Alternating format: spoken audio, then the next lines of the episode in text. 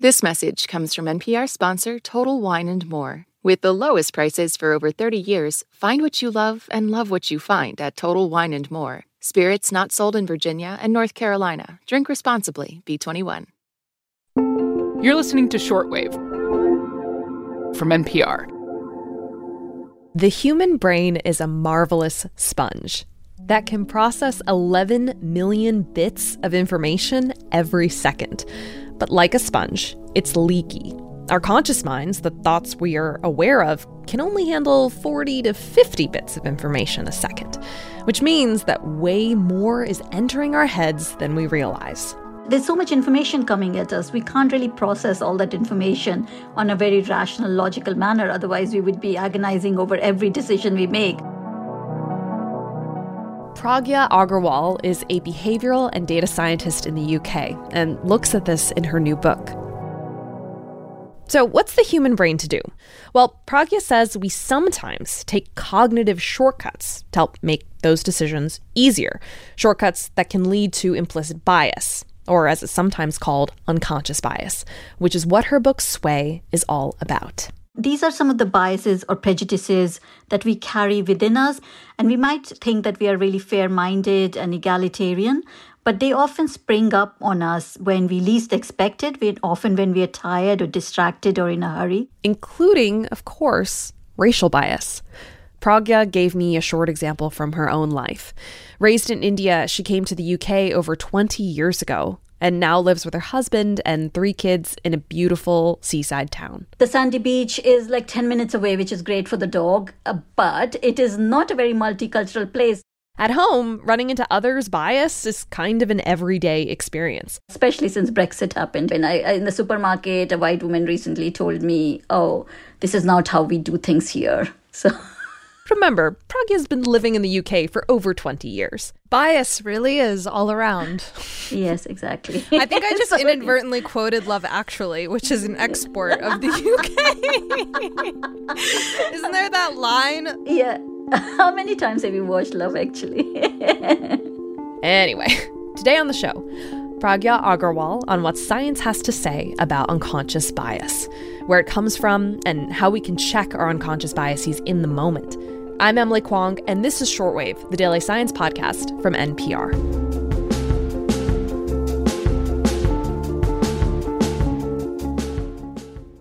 This message comes from Apple Card. You earn up to 3% daily cash on every purchase. That's 3% on products at Apple, 2% on all other Apple Card with Apple Pay purchases, and 1% on anything you buy with your titanium Apple Card or virtual card number. Visit apple.co slash card calculator to see how much you can earn. Apple Card issued by Goldman Sachs Bank USA, Salt Lake City branch. Subject to credit approval. Terms apply.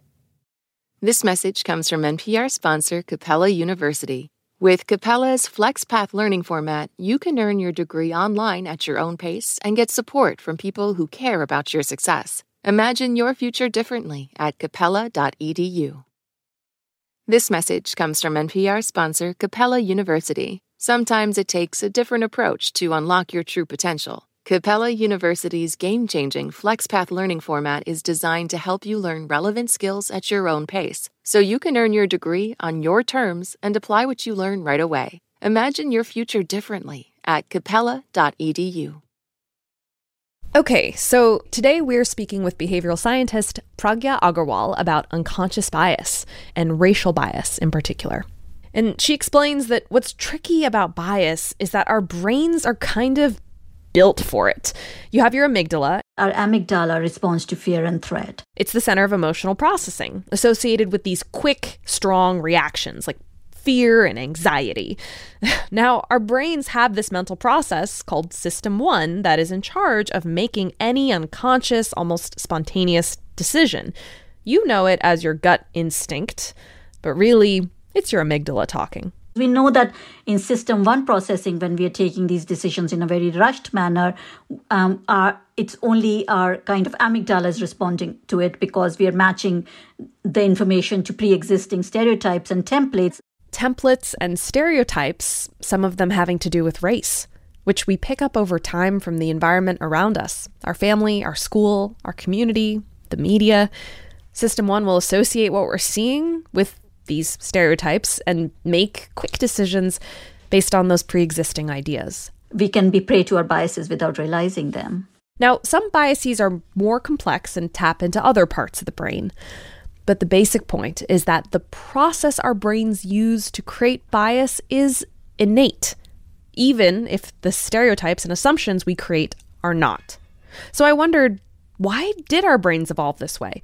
And Pragya said there are some evolutionary theories. There's this notion that our distant ancestors or distant past had to make very quick decisions about who was part of the group or not because they were competing for very limited resources. Mm-hmm. And of course, there was more threat of uh, diseases because they hadn't built immunity to certain diseases and illnesses. They were less sure of who would bring these diseases or viruses.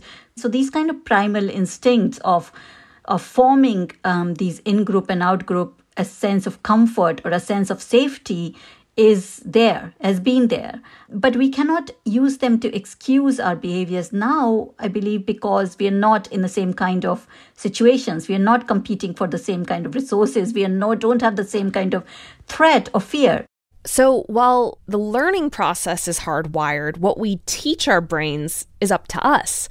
And as Pragya sees it, for society to address structural racism, these policies and practices that uphold racial inequity, individuals must address their racial bias too.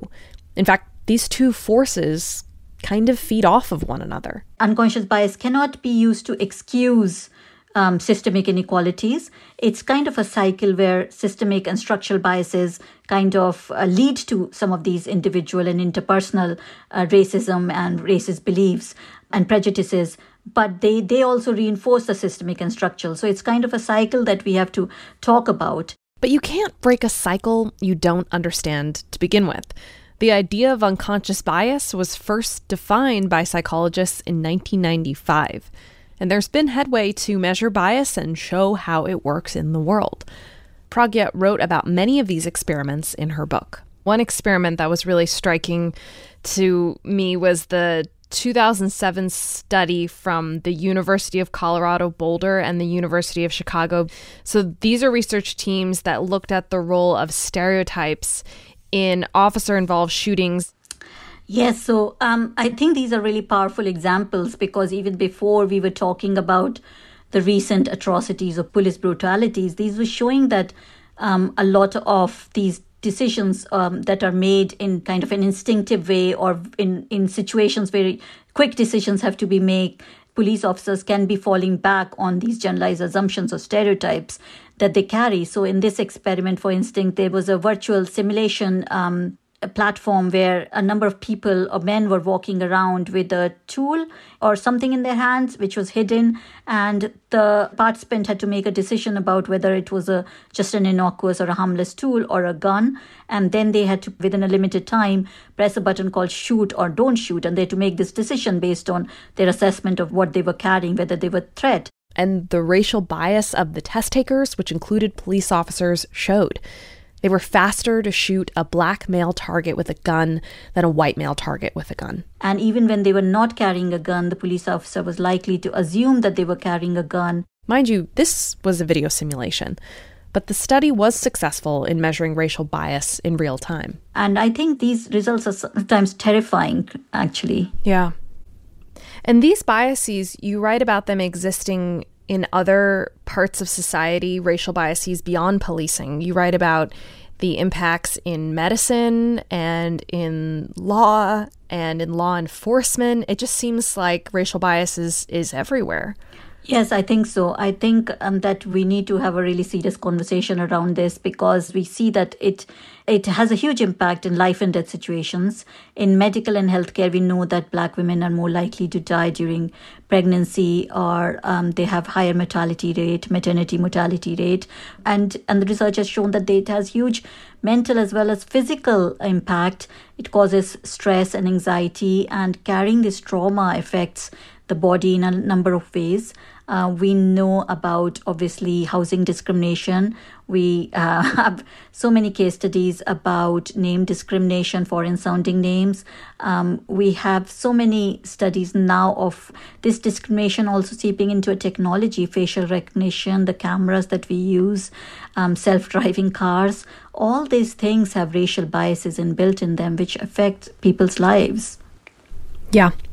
I wanted to ask you too just about um, it affects people's lives. And these very same people you and me included have bias. We're both impacted people are both impacted by bias and they are acting upon their bias which leads me to wonder why is it so hard for us to recognize our own biases in the moment?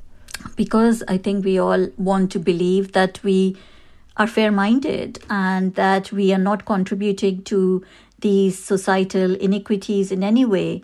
Uh, we don't want to acknowledge the privileges that we have, and I, um, I think writing this book was quite. Um, quite triggering in a number of ways because I had to reflect on my own biases as I was writing that.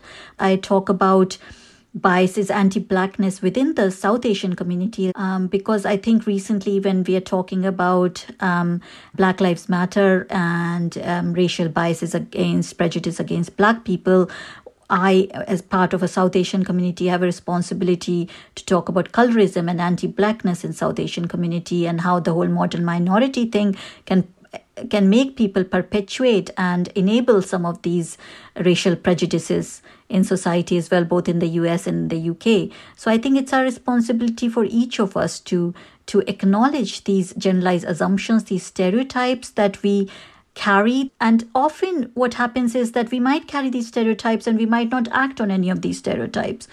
And so we also have to understand the triggers that bridge this gap between holding these stereotypes and activating these stereotypes as well. Mm. Um, yeah, I think um, it's it's really important for us to acknowledge that all of us.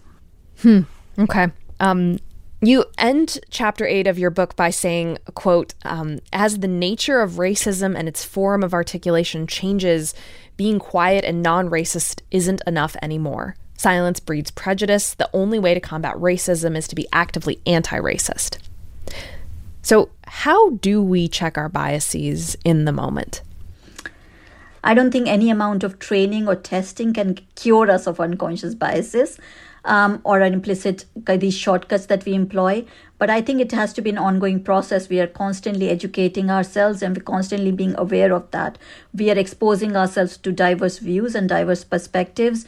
We're actively stepping out of our echo chambers and listening to dissenting voices and dissenting views. Um, we are checking the validity of any information that we get and not just acting or our impulses. Um, and, and when decisions do matter a lot, uh, then we need to take time with these decisions.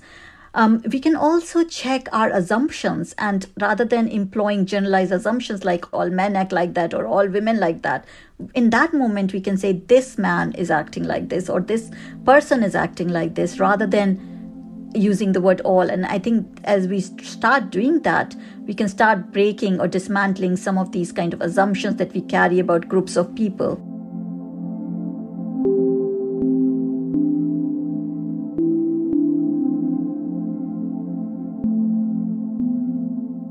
This episode was produced by Rebecca Ramirez, edited by Viet Le, and fact checked by Berly McCoy. I'm Emily Kwong, with a reminder to wash your hands and check your bias. You've been listening to Shortwave from NPR.